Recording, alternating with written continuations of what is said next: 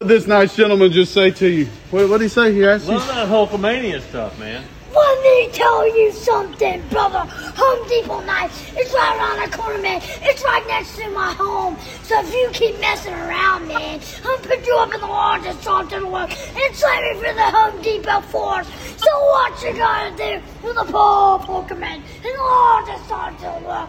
One wild on, oh, yeah. What do you think, sir? Jeez Louise. Wait. Yeah, yeah. Just for my Central ah. Park niggas. My Uptown Bailey niggas. Delavan. Cold Springs, Walton. Ferry, Berries. The Fields. The Lower. My down the way ah. niggas.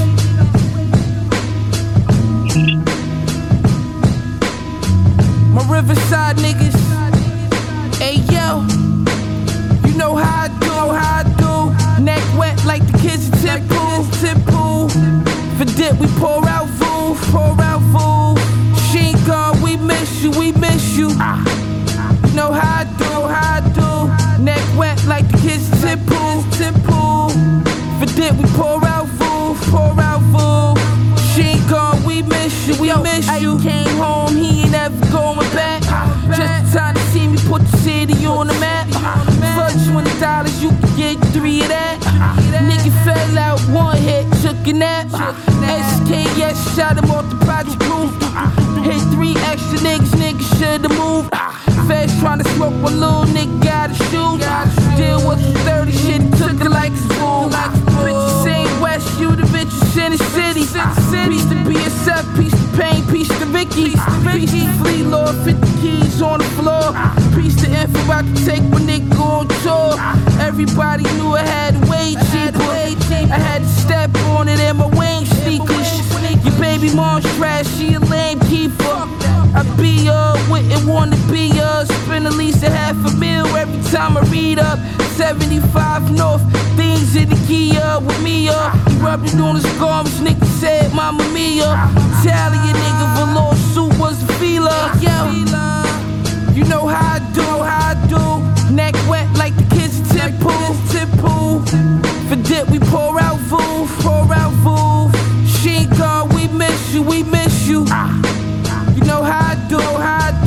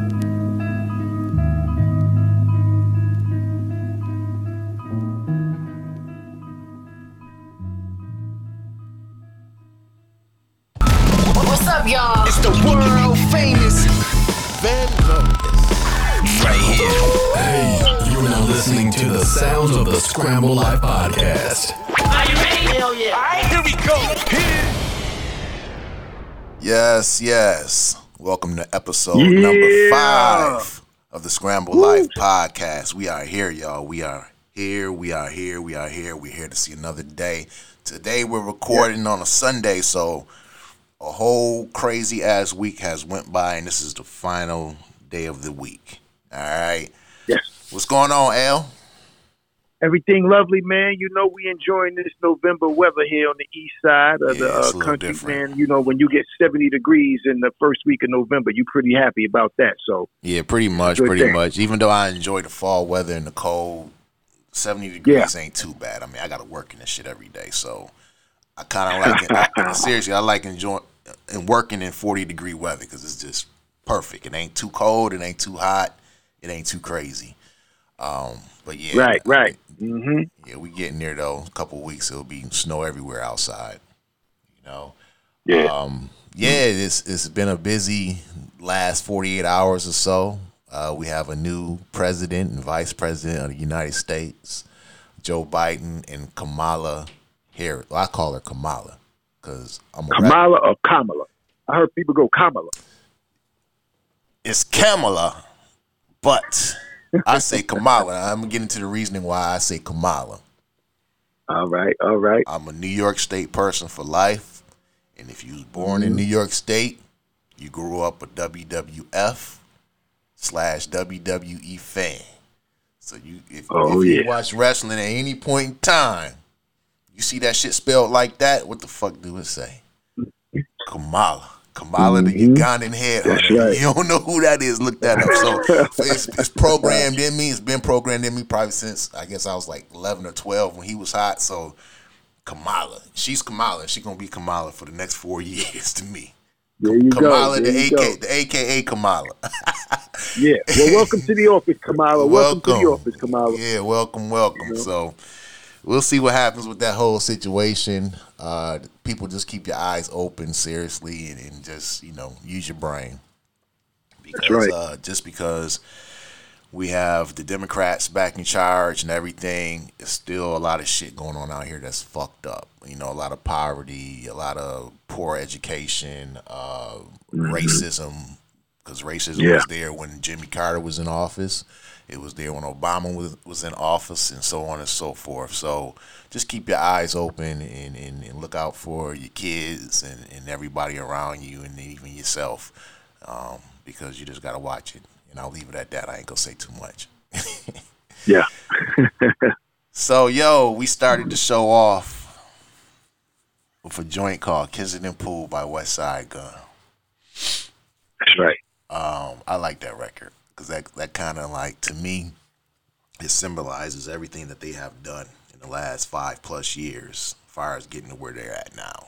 And when I talk about Right. them, that's everybody under the Griselda banner. That's including um, Daringer, West Side Gun, Conway the Machine, Benny the Butcher, and even all the other people associated with them, such as El Camino, and, and you know just all the other artists under their their um, whole situation.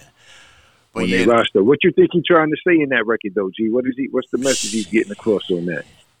well, he representing his boy in the record for the most part in the hook, but he's representing the town from the top to the Okay. bottom, from side to side. Because when you hear him talk at the beginning, you hear him mention all them names, and them are various neighborhoods within the Buffalo community. So you're talking over around uh, Delavan, Bailey, uh, Ferry. I heard him mention Riverside. I heard him mention Riverside too. Yeah, that was an odd one. I, but I ain't dissing. But That, that Riverside is like, hmm. if you look at the layout of the city, you go over near the water.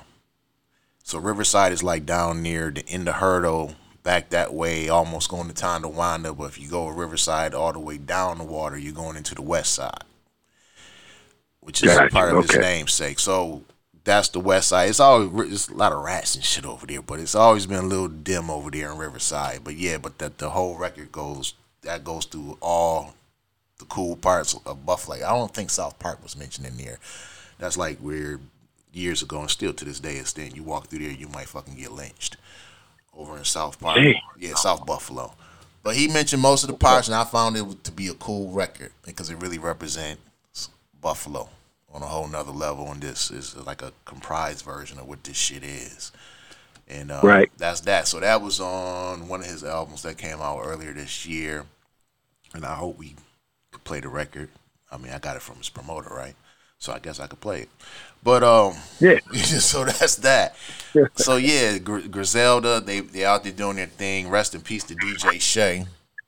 Uh, I know he played a major part in that whole situation uh, because he he produced them and a lot of other local hip hop artists here in the Buffalo area. Um, and you know, some people ask the question, well, you were out there doing promo for about 15 years straight for the most part, which is true. And why did Yeah. why didn't you ever work with Griselda or anybody associated with Griselda? Well, let me get into it. So what happened is when Shock Sound was started back around well, the inception was around 2000, but I didn't really get things going to like 2001, 2002. And at that time, me and Shay and his business partners, we had the same business consultant, I guess you would call it that, or business counselor, business consultant. We were in the program, same program. Right.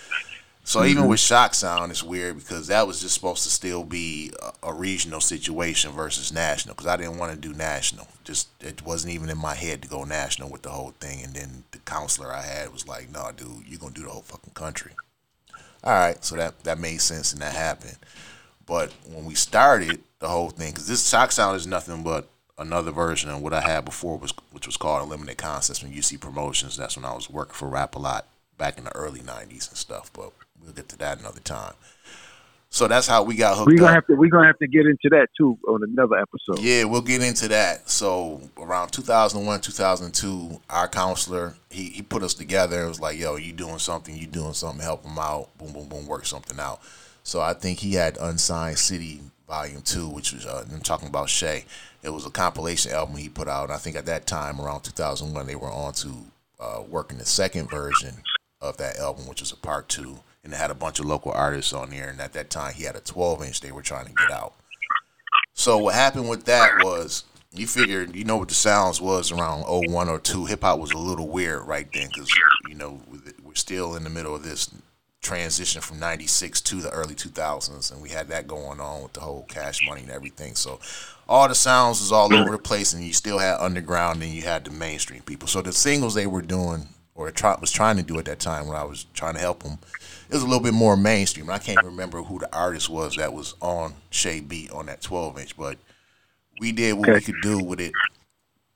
Not even so much on a local level. It was probably just Toronto was the focus, and we were trying to do something there. We get it where we could get it here, and and maybe somewhere in Rochester or something like that at that point, and that was pretty much the gist of that. So it, it, and the way this, like I said, the way the sound was set up, you know how it is with these records.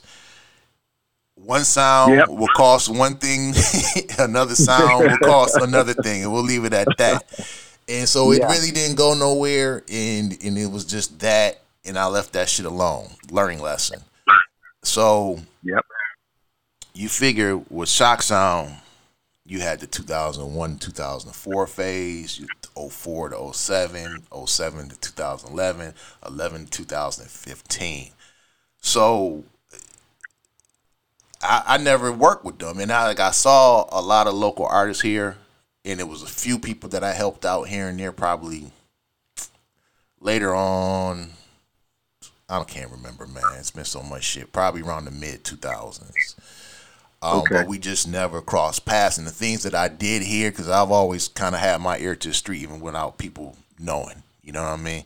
So it, it was so it wasn't no beef. It wasn't no beef situation. No, it wasn't no beef situation. It's kind of like they were doing their thing, and I was doing my thing. And as I was doing my thing, I'm getting together what I'm capable of doing and what I'm not capable of doing. So a bunch of records that sound like was commercially viable on commercial radio back then, I wasn't really touching. So Gotcha. Okay. so I, I, I had I was looking at the local video shows, and even around that time, like in the early 2000s, mid 2000s, they had a local rap show here on the commercial station. I was listening to that, like, oh, can't touch that. I can't touch that record. That sound like Jodeci. This, you know what I'm saying? So it was a lot of things. Yeah. Like I, I, Yeah. I can't do nothing with that shit. So a lot Right. of things I left around, and then later on, once things became more established with Shock Sound, I did help out who I could help out because they had sounds that was more viable for my lane. So I helped out Result. I helped out Idris. I helped out Tone over at Deep Thinker Records here and there a little bit.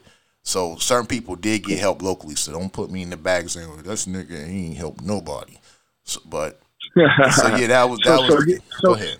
Did it, not to cut you, but did it, so did the sound of Griselda? Was there a different sound back when you know when you was uh you know messing around with them a little bit, and did that change to where? Well, well, I never messed now? with. I never dealt with them. I dealt with Shay back then a little bit, and I knew I had a gist of who all the artists was and what they were saying. So, like lyrically, they was never bad, but th- it was like the music I was hearing. I'm like, nope, I can't do nothing with that because you know when you out here doing promo, just like anything else, you know, it's somebody that caters to stores like Walmart. You got people that cater to smaller businesses or whatever. So Right. Yeah, yeah. it was that type of thing going on. So I saw Benny was Benny versus uh, Little Wayne. I got the CD around here somewhere, and it was in the car at one point because it's all tore up from salt on the floor and things of that nature. So I, I did have it in the car, but uh, once again, think about the title: Benny versus Little Wayne, and that's when the mixtape market was hot, and I never really dealt with that, but you know that was Wow. So you saying there's there's a Benny versus Little Wayne mixtape that they had out. Yes. That was just one of the Wow. projects. And like I said, I would see videos here and there. I remember it was one where they were over near the train station over there around Broadway or whatever, and they shot a video there. Like I'm, I'm listening. I'm seriously listening to shit. I'm like, hmm, I, what can I do something with? So a lot of that stuff, Right. that, and it's not saying they were whack. It was just music wise, a lot of stuff I couldn't do anything with because you know, the majority of stuff I work, if it wasn't in that 93, 94, 95 BPM range, 98 BPM, 100 BPM range, steady where a motherfucker could take that record and throw it in the mix. I can't do nothing with it. So if I'm hearing, yo, we here and shit fucked up and the, the, the tempo is like 83 and you ain't got a whole bunch of money, guess what? I can't really, you know, do too much. I'll just say leave it at that. But um, so, Yeah, so that yeah, that was that was that situation with them. Um, so we never had any issues, and then as you know, 04, 05, 06 is when things started progressing for my situation. Um, you know, like when Sonny got dropped. A lot of people don't know that story. Uh, Sonny was signed to So So Def. All right. And he's out of Rochester, which is right here. Right here, like an hour away, hour and ten minutes away. One way you Quick go to drive. quick drive. Rochester's an hour and ten minutes away, or an hour away, and Toronto is an hour and fifteen or an hour and twenty five minutes away. So I had a lot of business going on in both of them markets because they were always super active with shit. But Sunny got Sonny got dropped. You can look it up, Sun NY So So Def Records, because they mailed all the albums out to radio all over the country and everything. And then they just dropped them. So I was Interesting story. Interesting, yeah. So he got dropped, and I was helping him work the little bit what he had left, and then I started helping his brother out, and then I was helping his former partner out, which is L.I. L. dot I dot. He's out of Rochester. He's still doing things. His name now is Curtis Cope, but that was Sonny's former rap partner, so I was helping him out. So I was helping a lot of people out in Rochester because guess what? They had things I could put in the mix at that point. So Right. that was that. The Sunny thing was short. I think you know when we were done working with each other, he started working with DJ Noodles, who's from Buffalo, and, and, and Noodles was associated with Pitbull, so that was more viable. So it's whatever, but it was a lot going on. And then when uh, about 05, 06, when everything started to get busy with Ja, you know, I had Ja, uh, everything boot camp, everything dug down from Yeah. 05 to I think like 2010, and then you got all the other stuff, all the SomeOthaShip Connect, which is Georgia Anne Muldrow, Dudley Perkins, and all 1,000 of their associated acts. Uh, You was working. yeah, stuff on Fat Beats, stuff on Baby Grand, um, just just different, a whole bunch of projects. So my plate was full, just working what I was working from 05 to 2015. I mean, it was minor slowdowns here and there, of course, because you know, but it it was it was there, and that was the format. So we never really crossed paths during that time period. And then you know, I started hitting the road, and I'm in Seattle. I'm down in VA for a couple years or whatever. So that was that, and that's kind of like why we never connected. But fast forward, so we can get on to the other subjects. Um, 'cause damn, we almo- almost spent eight, 20 minutes on this one thing. Um, you know, I, one thing I hate about the whole situation with them guys is the media and maybe the publicists. They try to make it seem like it was never a hip hop scene here in Buffalo, and that's some shit. Um, yeah, that's the furthest from the truth. I know that. yeah, because it was always a lot of people doing stuff here. So you look at when hip hop broke out in the late late seventies and the early early eighties. Uh, it was always here, you know, cats breakdancing, music in the streets, music at, in the parks, at the black events. You saw it. You saw people breakdancing. You saw cats rapping. It was here, and especially Right. with the people coming here to go to Buff State and University of Buffalo from New York. You already know the influence was here. And I've I'm not that old, but I I have heard I have heard things about there being little groups in the early early early 80s. So we're talking between like 81 and 83. Like we didn't get our first college radio station here to 82. And uh, that was WBNY 91.3, which is still on the air, but they're a little bit more rock heavy now in their formatting. Um, but that Yeah. was where you went. It was two places you went in Buffalo where you get hip hop every freaking thing. It was WBNY, which was our main college station for years, and you went to Apollo Records on Elmwood Avenue. Rest in peace to crazy Gary Sparazza, who owned that store. That's a whole nother story for another day. So it was a scene here, and like when I started, you know, getting into things and getting involved, probably when I was like 14 or whatever, a little bit before that, like one of the first projects I remember was I think Scott Down was doing something or War, DJ Warlock was doing projects, DJ JR was doing projects, but the one at that time that shined a little bit was Kid Cole. Oh, actually, Cold City Crew, which was the name of his group. It was him and his brother. It's Kid Cold and Alan Cold. They were signed to B Boy Records. All right, and a lot of people don't know that one. That was around the time. That's when they had KRS One on B Boy right before he left. Wow, so, yeah, that so- was gonna say that's crazy. Yep, yeah. they had they had a record called "We Are Cold City," and then the other side was uh, oh, "We Are Cold City." And the other side is a little up tempo joint they did with a 909, and it was like "Go Rough Buff" all through the song. But that was out there, so that was like I want to say the first big good look for the local hip hop community, kind of sort of. Even though that record didn't do, make a lot of noise, but they put that out, and it was me and the other people that was out there doing things. You had Divine and Debonair. They never caught on. A couple years later, you had Brotherhood Nation.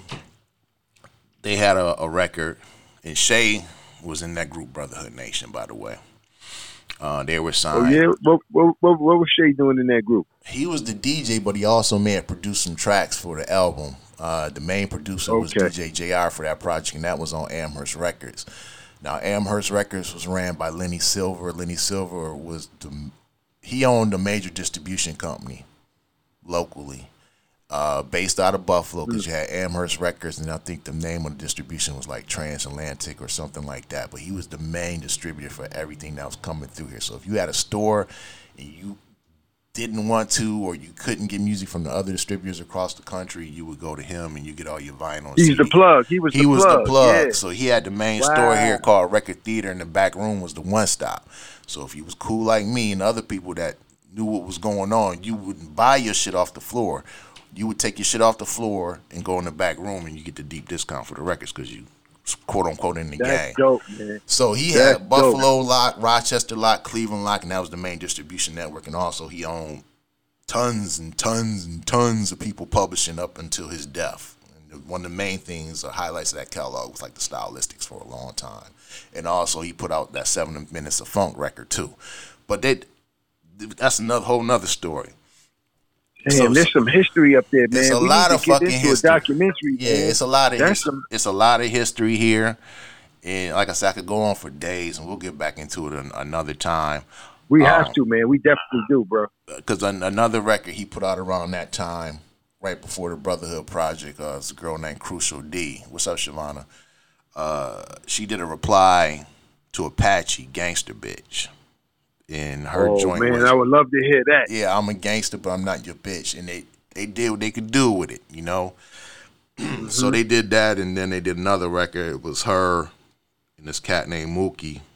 They was on this track called "A Summer in the Ghetto." They did a video for that. Got it on a uh, what was that thing called? A music video box or whatever, where you pay. It was on there. Yeah. It was on you know some local stations, maybe a couple of stations across the country, but.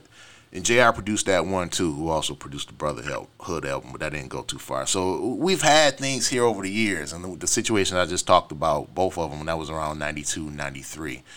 So that happened. Other people put out 12 inches over the years that you could find out there that are very obscure. Uh, this guy named David White had a thing called It's Death that was like hammerish type shit. That didn't really go nowhere. Uh, Poverty is an interesting note. They were signed to Polygram, one of those Polygram associated labels or something. They had a, a deal. I think Guru may may have been on the record or produced the record, but I had a white label on that, and that project never really went nowhere. But they were getting out the gate. This girl named Heather was singing a hook. Was, the song was called "Can't Make Peace with a Piece," Mm-hmm.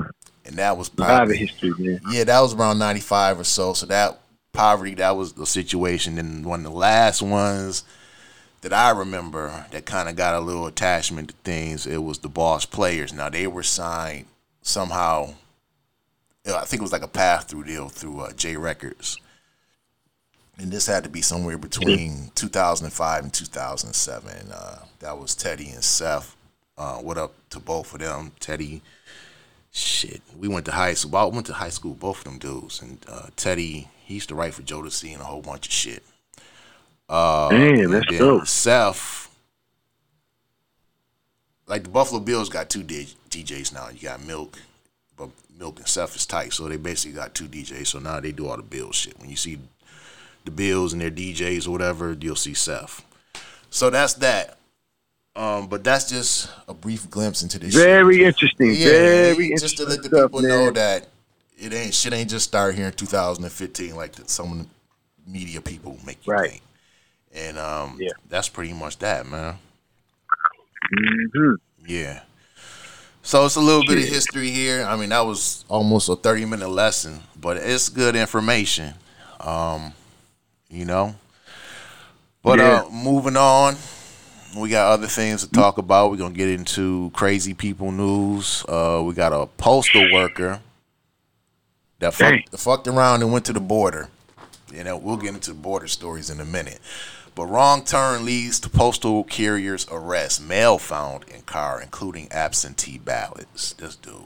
Damn. So the postal carrier, who had 800 pieces of undelivered mail in the trunk of his car, got caught in part thanks to him making a wrong turn, according to federal authorities. I'll talk about that. Remind me if I forget.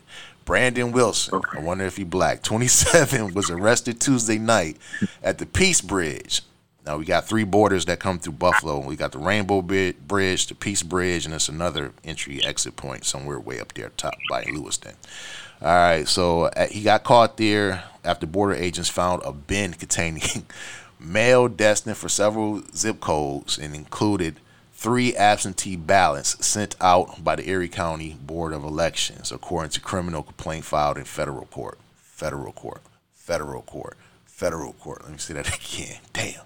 Federal court. Federal court. right. Wilson of Buffalo, who was stopped at the bridge shortly after 7:30 p.m., allegedly told Customs and Border Protection agents the mail belonged to him and his mother.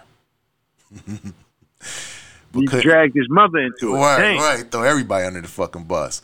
But could not mm-hmm. explain the mail address to other people, according to the complaint filed by a special agent, special agent for the Postal Service Office of Inspector General. Wilson ended up at the bridge by accident. We'll talk about that. We'll talk about that. Uh, he had been traveling on the I 190 and got in the wrong lane. So basically, if you're over there by the west side, there's the west side again. You can keep going straight on that walk, riding along that water, going towards Tonawanda and Riverside and shit. Or you could fuck around and make that Yeah. wrong turn and go towards the border and get you in the whole fucking loop. But you got to talk to the government to get out. We'll talk about that.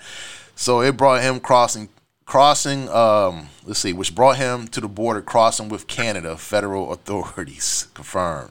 In addition to the absentee ballots he was caught with, um, he had been sent to two addresses in Buffalo. Let's wait, wait, wait. Which had been sent to two addresses in Buffalo. The mail found in Wilson's car consisted of 106 political mailings, 220 first class mailings, and 484 standard mailings. The majority of the first class mail was addressed to local uh, to locations in the 14215. That's where this Kensington Pool is at.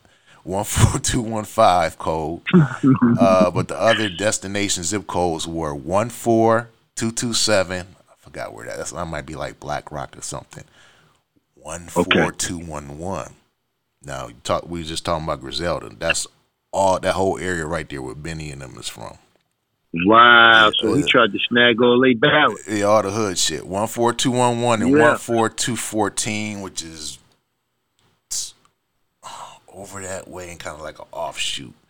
Like a dead end part of town. So that was that. Uh, cancellation dates on the first class mail show seven dates between September 16th and October 26th, according to the complaint. In addition to the pieces of mail, Wilson also had several pieces of his carrier uniform, dumbass, and his identification badge. Well, I ain't gonna call him Oh, dumb. He man. just he's just messed up. Okay, so during an interview with agents from the postal office, post office, and Inspector General Wilson allegedly admitted placing mail from his delivery routes into the truck of the trunk of his car, according to the court documents. Why would you do that? Uh, beginning in September 2020. And he done messed up. Yeah, beginning in September 2020, Wilson estimated he placed mail from his delivery routes in the trunk of his vehicle on more than four, but less than 10 instances after returning to the post office from his assigned route. Special Agent Brandon M. Boone wrote in the complaint Wilson intended to whittle down, niggas, whittle down the amount of mail in the trunk. You know, ain't no jobs out here. Ma- Mail in the trunk of his vehicle by placing a small amount of the mail into USPS missort containers in the morning before his shift began. Wilson last in- reintroduced the mailings into the small mail stream in this fashion approximately three weeks prior to the date of the interview. All right. Oh man. So, you know, he, he denied throwing away greeting cards, cash, or checks from mail on his route. He also denied knowing where the absentee balance in the mail, uh, where they were from or found it were found in his car.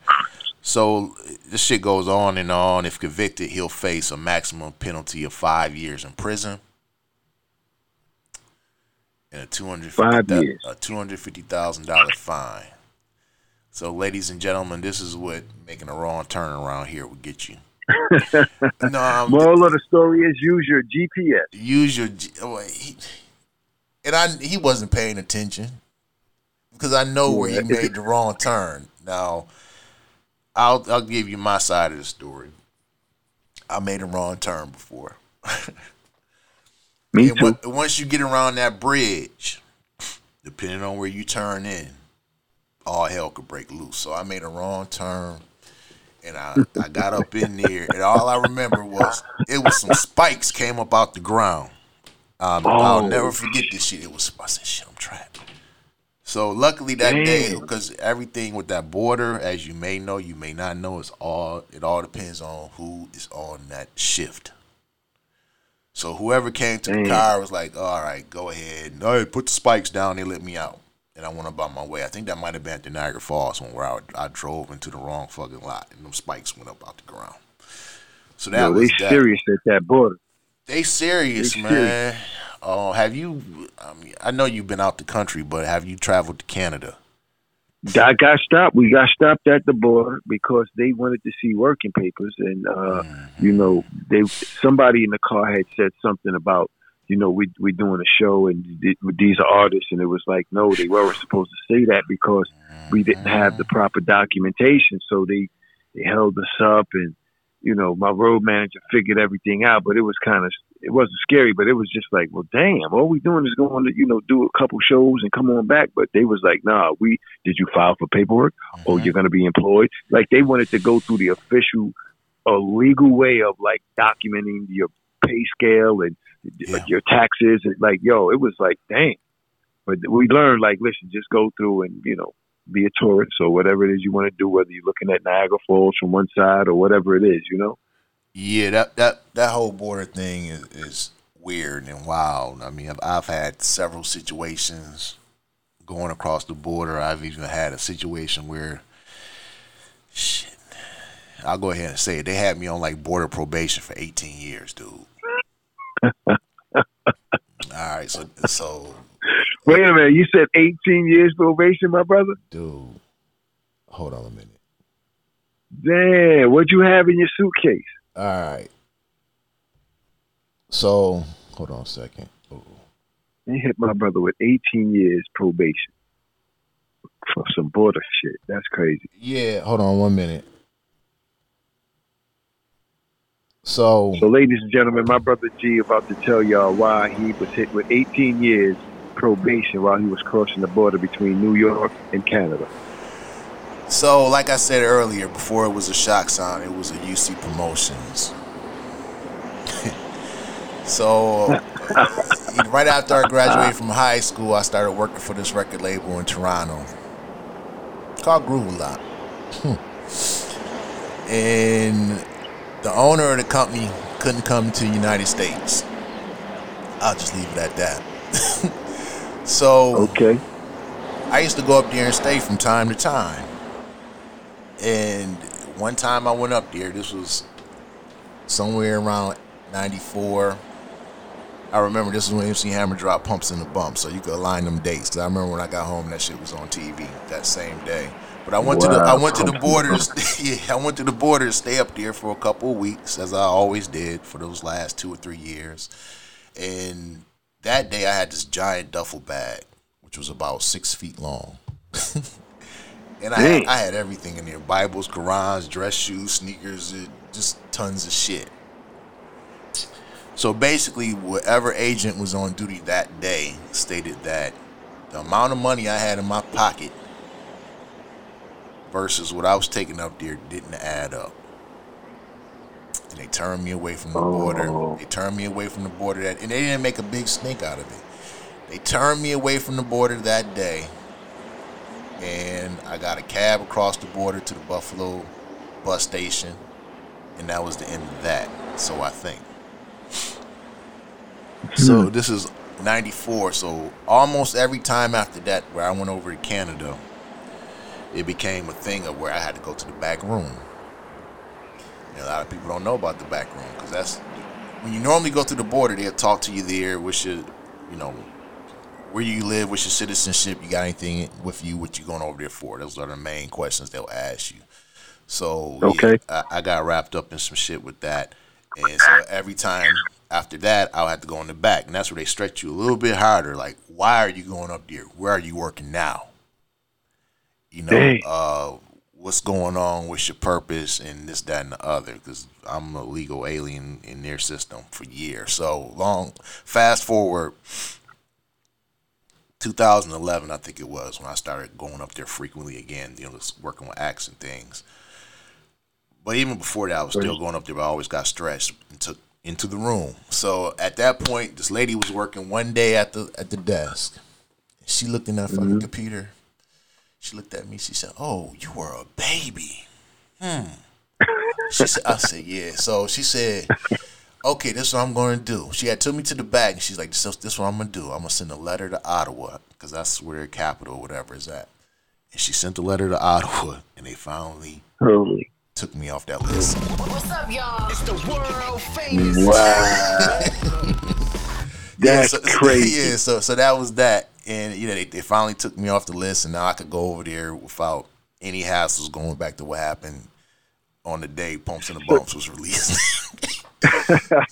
so so So now you ain't got to go to that back room no more. no, unless I do something crazy, so I ain't got to go to the back room no more, and and that's finalized. The only thing they ask me now, in addition to the regular questions, is do you have your firearm on you? And I know where that shit got started at. So that's the new thing with you know where you're from, what you're going for, this, that, and the other. So I Right, get it, right, right. and that's that. So yeah, if you're going across the border to Canada, or even driving around that border, or see a sign say the border is there, just, just be careful about how you go about things. I mean, it's even been other stories when you know, I was Yeah. working for Rap a lot, and I took product up there, and they taxed me that day for every piece I had. Oh man, Yeah, you so- see, that's crazy. Cassettes, vinyl, posters. uh, They taxed me for all that. I had to pay for it out of pocket, but that got straightened out. Yeah, so so that was that. So it is what it is, and and that's what happened, man. But yeah, just be careful around that border, because I mean, I got stories on that one for days too. You know, Okay. and that's pretty much Good that information. and especially if you're an artist going up there now. I mean, you might could try to slip through if they don't know who you are, but you got to have your permits and all that together, and that shit ain't cheap. You know, the border has become more and more hard to get through increasingly, especially since you know 9/11, and even the last Yeah. couple of years. I mean, I remember we used to go up there during high school and just. God, there'd be all Just types over, of yeah. 40, 40 minors with 40s in the car and everything. and, You know, they, it, it wasn't strict like that back then. You know, Yeah. we would go up there all the world. time. So yeah, you going around that border, just uh, be careful on what you're doing and, and everything like that. Um, so yeah, Yeah. that's pretty much that, man. But I think Now, what's going on with Go this other situation we wanted to get into? what's that? Remember we was going to talk about that hip hop mayor? Yeah, you know what? I forgot about that one. Hip hop Yeah, mayor Kwa- man. Kwame. It ain't really big news because I don't think it went down. I had double checked everything this morning. So, as you guys may know, Kwame Kilpatrick was supposed to allegedly be up for release this week because he's in prison down there. I think in Louisiana somewhere. That's And, right. Uh, you know, if you don't know who Kwame is, Kwame Kilpatrick was the mayor of Detroit. Uh, you know, his family's into politics too, but he was the mayor of Detroit uh, from 2002 to 2008. Uh, he resigned as mayor in September 2008 after being convicted of perjury and obstruction of justice. Uh, he was sentenced to four months in jail and was released on probation after serving 99 days on May 10th, on May 25th, 2010. Kilpatrick was Right. sentenced to 18 months, five years in state prison for violating his probation and served time at the Oaks Correctional Facility in Northwest Michigan. Now, on March 11th, 2013, he was convicted on 24 federal felony counts, including mail fraud, wire fraud, and racketeering. On October 10th, 2013, Kilpatrick was sentenced to 28 years in federal prison. Kilpatrick is currently serving his sentence at the Federal Correctional Institution, Oakdale, in Oakdale, Louisiana. So he's been down there for a minute now.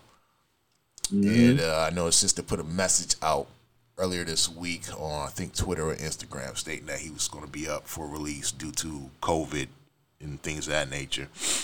Yeah. But I haven't heard anything else about him being released, so we'll follow that situation, and see what happens uh, with Kwame Kilpatrick, the hip hop mayor. four on that. That that that whole story with him is just one of those stories where I always follow because it's so interesting. Like they have documentaries on it on YouTube. You guys could look that up. But that whole Kwame shit is that's deep. It's real deep. It is, man. Um, 24 felony counts, though. That's an extensive list, though, G. 24 of them. You said it's what? You said he had 24 felony counts. That's a lot of charges, It is a lot of charges, but you know? once you look at those documentaries, I'll say this: uh, you'll be able to judge for yourself. And um, Okay. you know that's pretty much that with that situation, and, and, and to keep what to keep an eye out on. I know one thing we said we were going to get back to uh, in the last episode. We talked about Chuck E. Cheese and all the beefs at Chuck E. Cheese, and one part we didn't know when we were recording the last show was whether or not they were having financial issues. So I did a little bit more research, and yes, Chuck E. Cheese is having financial issues across the board. They filed for bankruptcy back in June of this year. Mm-hmm. So this is the breakdown on how they was getting their paper. I think, let's see, the majority of the money that they were earning came from the video games. All right. That's right. All the video games Yep. and games in there and selling the tokens and all that shit. So that was fifty, like fifty three percent of their income, and the other half of the money came from everything else involved. Yeah, the pizza and all the other little shit, and the, and the liquor, like a bar, the liquor and things like that. Oh, I keep forgetting about the liquor. You're right. They had liquor. Yeah, the liquor. So that that was that, that was about forty three percent of the income. So they're fucked up. And another thing too we didn't mention is what a lot of them started doing when COVID happened and they couldn't let people in to play the video games and all the other shit. A lot of them started advertising online as like Pas was it like I know it's Italian name like Pascal, Pasquale, Pizza and Wings. So they were trying to hit the lick Oh. like that where they just try to turn themselves into a, online via all the spots you go to. Like yo, they, yeah, they try to turn themselves into a regular pizza joint. And a lot of people Right, caught on to it. Some didn't. Some people like, what the fuck is this? Why should I even go there? So they're hurting right Mm-hmm. now. And this is going to be another interesting story to follow over the next couple of weeks and see what happens with a lot of these Chuck, Chuck E. Cheese locations around the country. More to come. More to come. More to come with Chuck E. Cheese.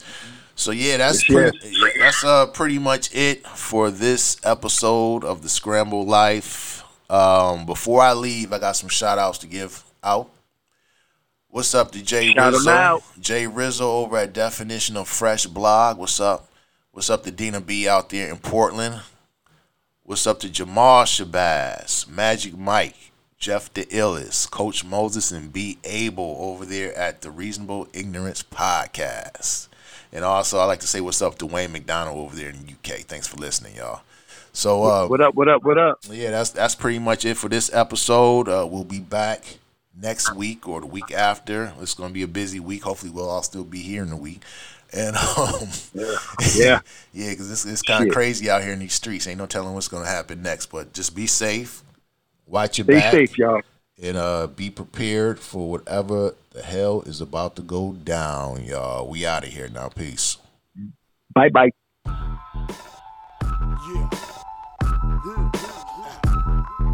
Motherfucker. Van